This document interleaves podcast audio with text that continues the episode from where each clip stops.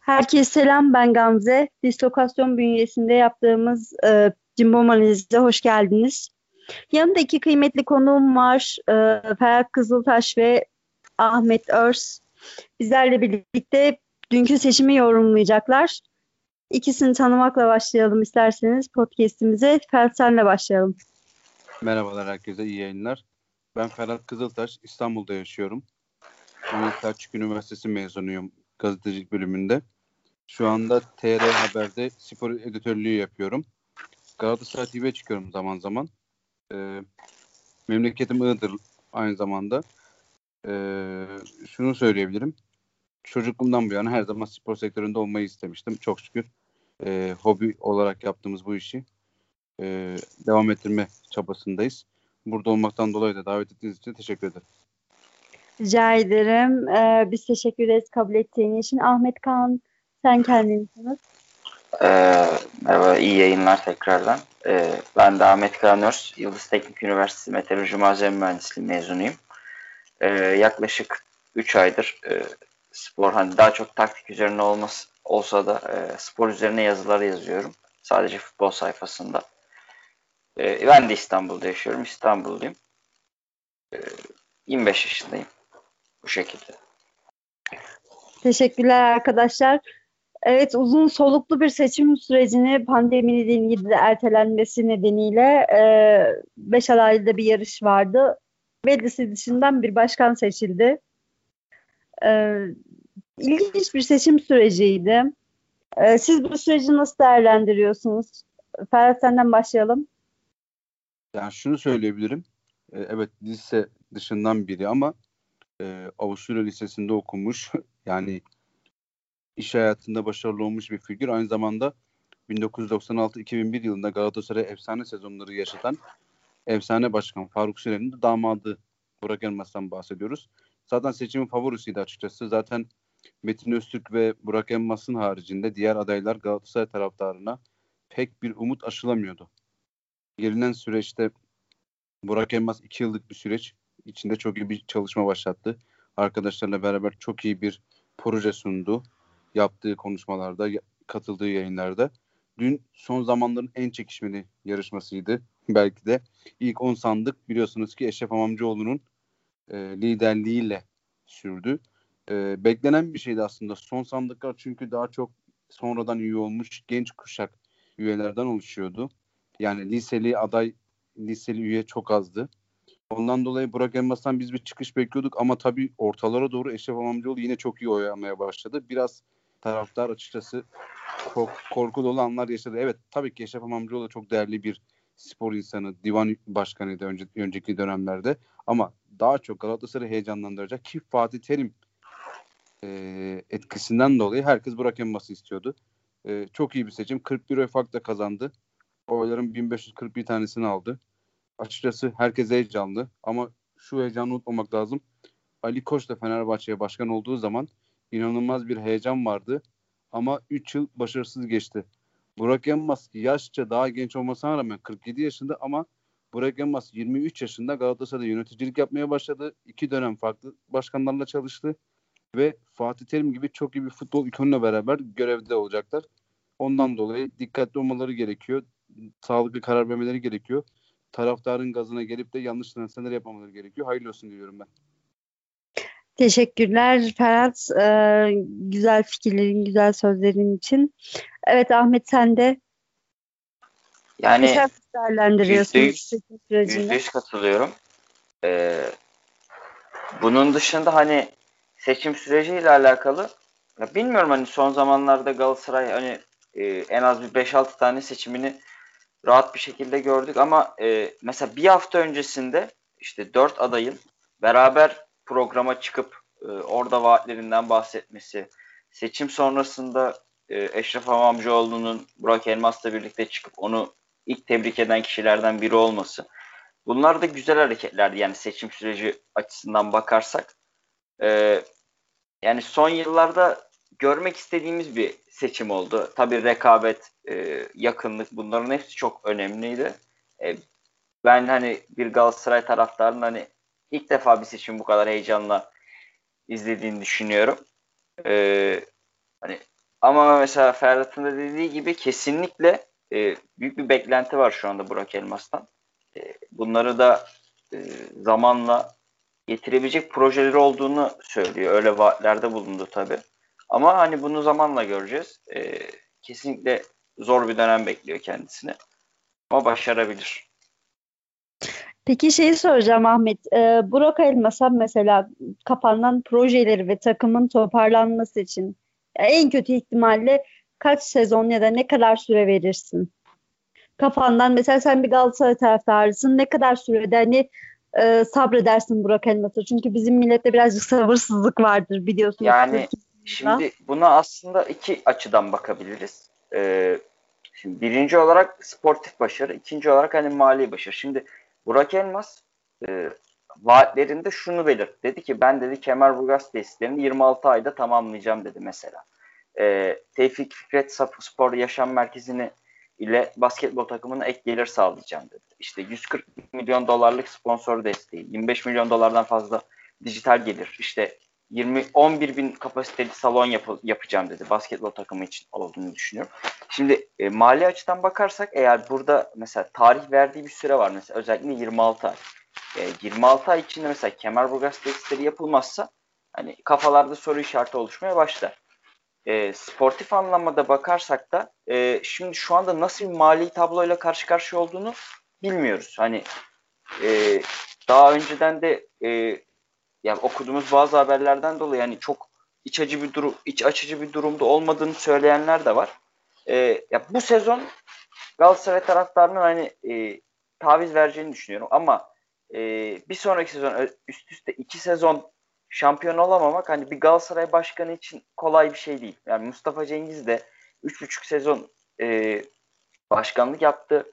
Bunların ikisinde şampiyon oldu ama iki sene üst üste şampiyon olamayınca tepkiler başlıyor hani genel olarak. Altta böyle bir e, kaynama oluyor. Daha demin mesela Ferhat'ın dediği gibi Ali Koç da çok büyük e, bir istekle geldi aslında. Yani çok büyük bir oy farkıyla geldi. Kesinlikle. Ama hani başarı gelmeyince kim olursanız olun e, bir yerden artık olay dönmeye başlıyor. Yani bence e, bu sezon Galatasaray taraftarı için e, çok şey olmayacak. E, nasıl yani elbette bir ölçüt olacak ama bu sezon başarı gelmezse de çok büyük bir tepki olacağını zannetmiyorum ama iki sezon üst üste şampiyon olamamak sportif anlamda Galatasaray için çok büyük bir olay. E, ve bundan önce iki sezon da şampiyon olamadığını varsayarsak e, ama iki sezon ben iki sezon diyorum yani Galatasaray taraftarı için e, bu şekilde olabileceğini düşünüyorum ben. E, yani sportif başarı konusunda en az bir e, yani en az bir sezon veriyorsun sportif başarı konusunda. E, peki sen ne diyorsun Ferhat? Sen ne kadar süre verirsin? Ne kadar e, zamanı olur? Başkanın, taraftarın sabrı ne kadar olur? Çünkü Dün akşam espriyle de olsa hoca, başkanın transferler nerede diye yazanlar vardı. Ya öyle tabii ama e, Burak Elmas'ın listesinde aslında çok da tecrübeli kişiler var. Alp Yanman var mesela eski başkanlardan. Yani disiplin kurulunda o da. Tabii ki takıma müdahalesi olacaktır. Kendi projelerini söyleyecektir. Yardım, yardımcı olacaktır. Ama şunu söylemek lazım. Kemerburgaz testleri zaten beklenen bir proje. Her başkan adayının dinlendirdiği bir projeydi. Ondan yana pek bir sıkıntı olmaz. E, belirlenen tarihte olmasa da bir sene geç kalsa bile kimse sesini çıkarmaz açıkçası. Çünkü zor bir dönem. Finansal fair play yeni bitti. E, transferlerde Galatasaray artık son 4 sezona oranla daha rahat hareket edebilecek. A, bu şu demek anlamına gelmiyor. E, istediğin kadar e, pahalı transfer yap, savur, çöpe at, oyuncuların bonservis bedeni. Yani bundan ziyade Galatasaray UEFA maçlarında 23 kişilik kadroya 21 tane oyuncu yazabiliyor. Yani bu bile sıkıntıydı aslında. Birçok faktör vardı. Artık daha rahat hareket edecek yönetim ve teknik ekip. O yüzden ben Burak Yılmaz'ın 3 yıl görev süresince açıkçası pek de bir e, sorun yaşayacağını düşünmüyorum. Ama tabii şu da var. Fenerbahçe'de uzun zamandır şampiyon olamıyor. Yani önümüzdeki sezon rakipleriniz ne kadar çok harcama yaparsa sizin de onlara yakın harcama yapmanız kulübe zarar verebilir. Önemli olan şu PSV Eindhoven maçından sonra özellikle Avrupa Liglerinde başarıyı çok özledi taraftar. Yani ligde gerekirse şampiyon olmazsın ama Avrupa Ligi'nde bir çeyrek final yaparsan taraftar pek de sıkıntı yaratmaz. Çünkü artık rakipleriniz de güçlü. Sadece Galatasaray yarışmıyor yani Süper Lig'de. Fenerbahçe var, Beşiktaş var, Trabzonspor var. Herkes şampiyon olmak istiyor. Tek sıkıntı ne biliyor musunuz? Herkes şampiyon olacakmış gibi planlama yapıyor Türkiye'de. Bir tane takım şampiyon oluyor. Dört, üç tanesi şampiyon olmayınca tepe taklak aşağı düşüyorlar. Yani önce bu süreci halletmemiz gerekiyor. Şey, teşekkürler. Ee, mali problemler dedin. Mustafa Başkan'ın bir açıklaması aklıma geldi benim. Gelecek başkanın önünde bir yığın dosya bulunacak şeklinde bir hani öyle gelip oturamayacak ya da e, işte üç gün gelmeyeyim haftada bir gün haftada bir gün geleyim vesaire gibi bir şey olmasın arkadaş gelecek arkadaşın kafasında haftanın her gün gelmedi ki önünde bir yığın dosya olunacak bu, bulunacak şeklinde bir açıklaması vardı Mustafa Başkan'ın. Burak Elmas'ı neler bekliyor? O zaman sorayım Ferhat. Ya tabii çok fazla dosya vardı. Mustafa Cengiz'i Allah var kutlamak lazım. Üç buçuk sene içerisinde inanılmaz mücadeleler verdi. Hani kulübün e, dava kısmında özellikle sürekli adliyelerdeydi. Ama Burak Elmas'tan ziyade Türkiye Ligi'nde e, davasız kulüp var mı? Yok. Bugün Tabii. Aksar Belediyespor'dan tutun Malatya Spor'a kadar alt liglere kadar herkesin zaten sıkıntısı var. Bazı davalar 20 yıl bile sonuçlanmamış. Düşünebiliyor musunuz yani? Hala devam ediyor. Yani Beşiktaş'ın evet. 2000, 2004'te çalıştığı Derbos gibi bonservis bedelleri bundan şey tazminat bedeli bundan 3-4 sene önce hala yine yeni bitiyordu. Hala taksidini ödüyorlar. Düşünün yani böyle bir süreçten e, geliyor Türkiye futbolu.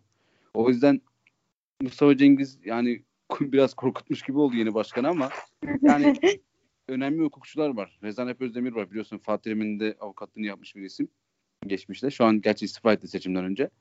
Ee, yani çok sıkıntı yaşamaz. Zaten Galatasaray UEFA ile iyi anlaşıyor. Özellikle şu 4 senelik süreçte UEFA'nın istediği kısımları harfi harfi uyguladı. Yani pek sorun yaşayacağını düşünmüyorum. Kulübü bir kişi yönetmiyor zaten. Mustafa Cengiz döneminde tek yanlış neydi biliyor musun? Kulübü, koca kulübü 3 kişi yönetiyordu. Yusuf Günay, Abdurrahim Albayrak, Mustafa Cengiz. En büyük yanlış evet. budur. Tabii ki böyle yetişemezsiniz şeye. Ama şimdi diğer tarafta 50'ye yakın liste var. 50 kişi iyi bir görev dağılımı yaparsa, herkesin görevi belli olursa eminim hiç kimseye zorluk yaratmaz Galatasaray.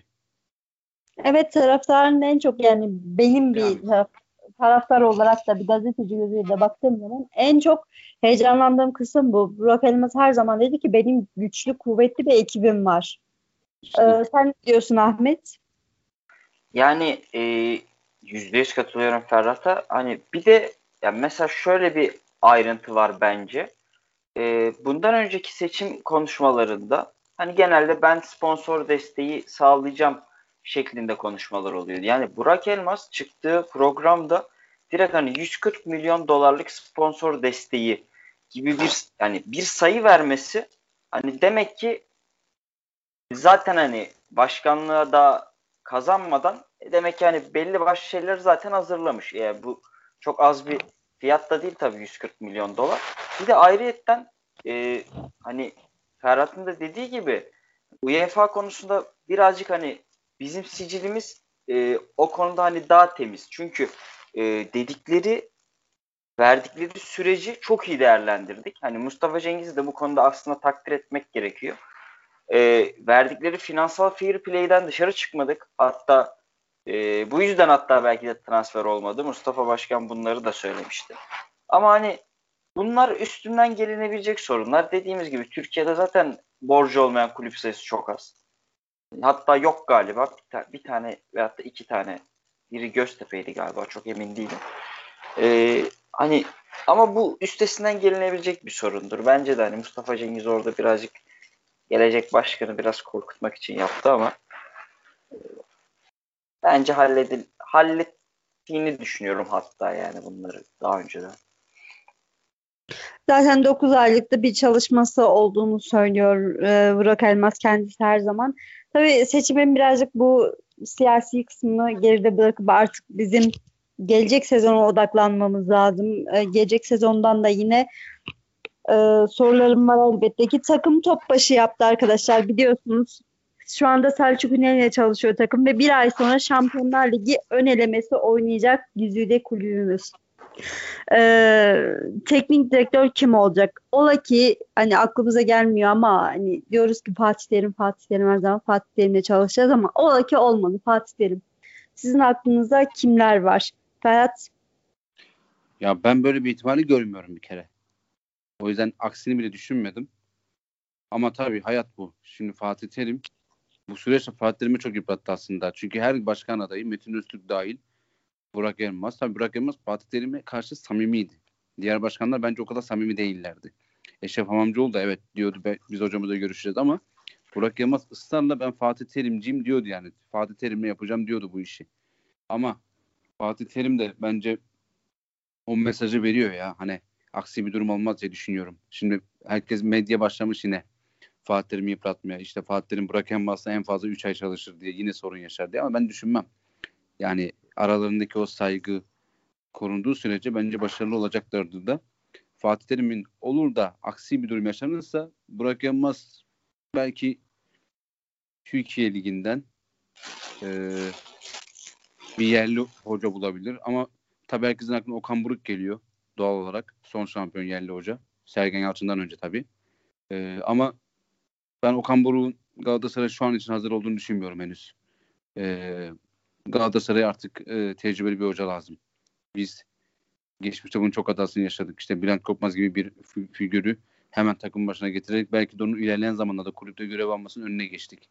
O yüzden Fatih Terim'den sonra gelecek bir hoca olursa da e, ben belki biraz vizyonsuz olarak görülebilir ama kesinlikle bu isim de Hamza Hamzoğlu olmalı. En az bir dönem Galatasaray tekrar görev yapmalı çünkü hak ediyordu. Hiç istemediği bir şekilde altı kaydırarak gönderdi. Keşke şu ihtimal olsa biliyor musunuz? Hamzoğlu şu an kulüp çalıştırmıyor. Yardımcı hocaya ihtiyacı var Fatih Terim'in değil mi? Evet. Fatih Hoca, Hamza Hoca'yı milli takımda olduğu gibi neden şimdi yanına almıyorsun? Herkes diyecek ki işte teknik direktör olmuş bir insan yardımcı hocalık yapar mı? Yapıyor arkadaşlar. Hollanda'da advokatın yardımcısı vardı. E, Kuma'nın kardeşi Fenerbahçe'de görev aldı. Geçmişte farklı takımda çalıştırıp sonradan yardımcı hocalığa geçti. Sonra Brezilya milli takımında zamanında Pereira ile e, ismini hatırlamıyorum. Bir hoca beraber yönettiler yine 90'lı yıllarda. Yani Almanya'da yine öyle. E, Löw'ün yardımcısıydı Hansi Flick. Yani şimdi milli takım başına geçecek. Yani böyle şeyler olabilir. O yüzden Hamzoğlu bence Fatih'in ekibine katılmalı. 3 yıl sonra da görev süresi tamamlanınca kulübü Hamzoğlu'na temsil, yani teslim etmeli Fatih Hoca. Değil mi artık hani e, Fatih Terim'i de yani o da yoruldu, o da yaşlandı. Hani evet. tüm taraftarların kafasındaki şey de bu hani ne kadar Fatih Terim'e gideceğiz. İşte. Elbet bir gün emekli olacak ve o emekli olduğu zaman kime güveneceğiz? Güvenecek de bir isim senin dediğin gibi lazım. Çok da güzel e, tespitli, tespitlerin var Ferhat. Sen ne diyorsun Ahmet? Yani aslında e, bu benim de kafamdan geçen bir şeydi. Ya ben de %99 hani Fatih Terim'le olacağını düşünüyorum. Ama Fatih Terim'in hani artık e, yanındaki kişileri de hani eğiteceğini, e, onları artık Galatasaray'a yeni teknik direktör olmaya hazırlayacağını düşünüyorum. Aklımdan benim ilk geçen isim açıkçası Hakan Baltay'dı. Ee, Selçuk İnan da tabii olabilir. Ama Hamza Hamzoğlu e, bence de hani 3 kupa kazanmış bir teknik direktörü. Bence kolay yolladık. Kolay e, vazgeçtik de diyebilirim. Hamza Hamzoğlu da olabilir tabii ki. Olsa çok güzel olur hatta. E, ben Fatih Terim eğer olmazsa da bana da çok çok uzak bir ihtimal olarak geliyor. Hani Türk mü olur, yabancı mı olur çok fazla hani e, üstünde düşündüğüm bir şey değildi ama e, belki yabancı genç bir hoca da olabilir. Hani e, bunun için hani son sezonlarında çıkış yapmış. Mesela Wolfsburg'da Glasner veya Mönchengladbach'ta Ross gibi yani e, son sezonlarında çıkış yapmış bir isim de olabilir ama çok uzak bir ihtimal bence de. Hani Fatih Terim bu saatten sonra hani gelmezse taraftar da hani beklentisin e, farklı şekilde karşılaşmış olacak. Yani tamamen Fatih Terim'e endekslenmiş bir taraftar var şu anda. Ee, olmama ihtimali bana da çok uzak geliyor. Tabii dünya bakalım göreceğiz yani ben de bekliyorum ama yani pazartesi salı en yakın zamanda Fatih Terim'in açıklanacağını düşünüyorum. Evet taraftarın beklentisi bu yönde. Yine sığındığımız isim e, taraftar. Peki kafanızda böyle e, transfer var mı? Yani özellikle sorayım mesela büyük ihtimalle yani ne kadardan sonra başlar transferler artık takıma gelmeye başlar? Hemen mi başlan başlar yoksa ki akşam e, yaptığımız konuşmada şey demiştik hep beraber siz de vardınız. Ön sonra e, başlar transferler takıma katılmaya başlar. Ön kadar takım korunmaya çalışılsın diyenler de vardı. Sen ne düşünüyorsun bu konuda Ferhat? Ya tabii ki transfer ihtiyacı var zaten. Burak Elmas seçimden bir gün önce Fox TV'ye çıkmıştı. Ben orada izlemiştim. E, 12 tane yerli oyuncuyla görüşünü söylemişti Türkiye'den sadece. Bir de bunun dış transfer piyasası var. E, bugünden itibaren zaten dinlenmişlerdi. Yarından artık pazartesi itibaren Fatih Terim süreci tamamlandıktan sonra transfer sürecine ağırlık verecek ve bazı oyuncular bir an önce takıma katılacaktır. Eksikler var. Nedir bu eksikler? Saracchi'nin sözleşmesi tamamlandı. Kiralıktı, ayrıldı. Bir kere iyi bir sol bek lazım. Sağ bek kısmında Lines'e sözleşme uzatılacağını dair bilgiler var. Hani doğru ya da yanlış. Belki bu karar eleştirecek ama e, Lines kalırsa e, Yeddin'de olacağı için sağ beke transfer olmaz. Sol beke bir hamle gerekebilir. Bir de çok tecrübeli bir iyi bir stoper lazım. Çünkü onun zorluğunu yaşadı Galatasaray. Yeni yabancı sınırından dolayı belki Donk'la sözleşme uzatılmaz. O bölgede bir zorluk yaşamamak için orta sahaya iyi bir oyuncu lazım. Oyunu yöneten, oyuna yön veren Belhanda'nın bir tık üstü. Yani iyi bir orta saha oyuncusuna ihtiyaç var. E, Falkan ayrılacağı konuşuluyor. Halil Dervişoğlu kiralık da o da ayrıldı. E, Halil Dervişoğlu gelmezse ki iyi bir forvette daha ihtiyaç var. E, Muhammed orada şu an tek kalıyor. E, bunun haricinde tabii Cagne de var. E, Cagne'nin ayrılma ihtimali yüksek çünkü West Bromwich'te çok iyi bir sezon geçirdi aslında küme düşmesine rağmen. Evet gol sayısı düşüktü ama oyuna verdiği katkıyla İngiliz takımlarının radarına girdi. Böyle daha düşük ölçekli takımlar e, onu kadrosuna katabilir orada. E, bence bir kere 5-6 tane net ilk 11 oyuncusu lazım Galatasaray'a. Yani bu çalışmalarda bir an önce pazartesi başlamalı zaten. Ahmet senin var mı tahminin? Takımdan yani, kimler gidecek, kimler kalmalı? Yani Jagden'in ben de hani West Bromwich'te gösterdiği performanstan sonra hani gitmesini bekliyorum açıkçası. Hani iyi de bir fiyata gidebileceğini düşünüyorum. Ee, bunun dışında e, Falka e, tabii yüksek bir maaş alıyor. Yani gitmesi tabii ki de Galatasaray'ın elini çok rahatlatır.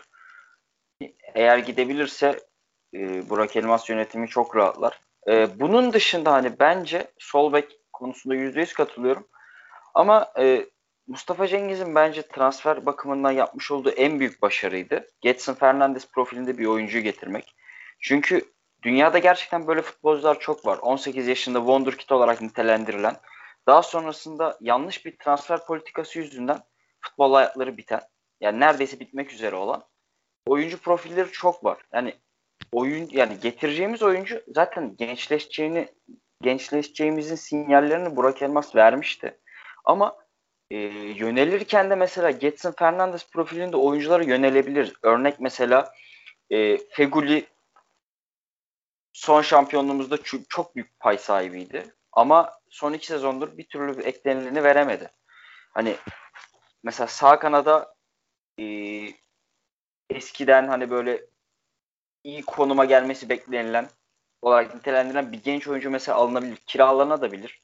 Halil Dervişoğlu'nun takımı hani artık farklı bir konumda olduğu için hani onun gelme ihtimali bir tık zor geliyor. Keşke gelse çok da iyi bir oyuncuydu.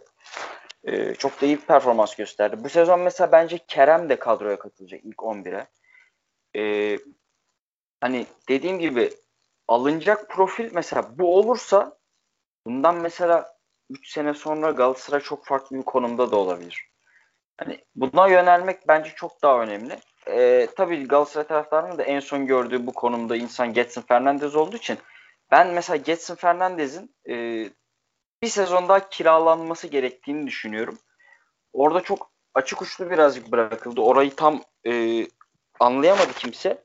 Hani bir artı bir mi e, opsiyon kime bağlı bir türlü hani çözüm bulunamadı o konuda. Ama hani Getson Fernandez bence hani takımı da bilen bir oyuncu. En kısa sürede takıma katılırsa eşleşmede de yani rakibimiz kolay bir rakip de değil. Oturmuş bir kadro. Ee, hani çok bizim alt altımızda alt seviyemizde bir takım değil. e, en azından takım bilen bir oyuncuyu hemen takıma kazandırırsak turu geçme bakımından da çok büyük bir avantaj sağlayacağımızı düşünüyorum. Ee, zannediyorsam yani benim tahminim o ki turu birazcık motivasyonla diğer e, tur, e, diğer şeylerde olduğu gibi taktik taktik teknik değil de daha çok motivasyonla geçmemiz gerekiyor. Çünkü bir ay kaldı önümüzde. Herhangi bir transferin yetişip onu takıma hani adapte olması zor bir ihtimal. Direkt ilk 11'de başlayacağı da çok zor bir ihtimal. Ben bir de şey soracağım Ahmet. Ee, kaleci konusunda Eşref Amamcıoğlu'nun bir sözü vardı işte Musara'ya yedek bir kaleci alacağım, Uğurcan vesaire falan isimleri geçiyordu. Hani biz taraftarlar olarak bayağı güldük ama bir de şöyle bir durum var.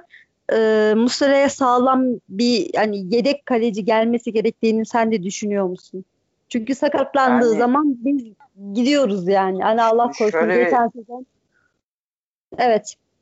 E, yani aslında bu yıllardır Galatasaray'da olan bir şey. Hani Mondragon zamanında da mesela e, bir türlü beklenilen yedek kalecinin kendini geliştiremedi. Zaten Aykut Erçetin'in hani ilk 11'e çıkamaması işte o Galatasaray'da bir süre böyle Muslera'ya kadar ki o kopuk dönemi yaşattı. E şu anda da Muslera'da yaşıyoruz. Aslında e, çok büyük bir fırsat bu yani yedek olan kaleci için. Hani önünde Muslera var. E, zaman zaman dünyanın hani e, sanıyorum 2012-2013 sezonuydu. Yani dünyanın en iyi 5 kalecisinden biri olarak sayıldı. Hala Uruguay milli takımının e, as Tabii kalecisi ki. ve hala çok büyük bir kaleci. Bence de çok yani çok büyük de bir şans var aslında. E Tafarel yetiştirmen, yani eğitmen, antrenörün. Evet. Yani kendini geliştirmen için de fırsat var. Ama bir türlü olmadı bu. Ee, yani her altyapıdan mesela e, bir ara Batuhan Şen vardı. E, hani belki o olabilir ama dediğim gibi bir eşik atlaması gerekiyor yedek, yelek kalecilerin Galatasaray'da. Çünkü yıllardır bu sorun var Galatasaray'da. Bence çözülmesi de gereken bir şey. Yani Allah korusun Allah göstermesin Üstlere hani yine öyle talihsiz bir sakatlık yaşadığı anda Galatasaray'ın e, savunma hattı zaten her dakika şey e, birçok zaman sıkıntılı olduğunu söylüyoruz. Bir de hani Muslera zaten orayı top toparlayan adam. E, öyle olmayınca çok farklı konumlar alabiliyor olay. Hani Ferhat sen ne diyecektin? Ya Aa, şunu söyleyeyim. Devam et devam et. Yo yo şey Ahmet devam yo, etsin yo, sözlerini toparlasın. Ben şey diyecektim. Bunun da hani bunun da bir çözümü bulunmalı diyecektim. Zaten bitirmiştim yani. Estağfurullah. Tamam. Ya ben Ahmet Ahmet Bey'e katılıyorum e, kaleci konusunda. Bir de şöyle var aslında. Bazı takımların kültürü farklıdır. Mesela Fenerbahçe yıllardır hep yerli kalecilerle oynadı. İşte Rüştü Reçmer'den bu yana hep yerli. Eskiden mesela Tony Schmeier'di galiba o Alman kaleci. Ondan sonra Fenerbahçe hep e, genel olarak çok istisna durumlar hariç işte Fabiano vardı bir dönem. Onun haricinde Kameni vardı tabii ama hep yerli kaleciyle oynadı. Ama Galatasaray'a bakıyorsunuz Galatasaray genelde hep böyle yabancı iyi kalecilerle sezonlarını tamamlamıştır. Ama her zaman da yedek kalecilerin e, az kaleciden çok e, yani en az 3 gömlek aşağıda olduğu bariz görülüyor yani Galatasaray tarihinde.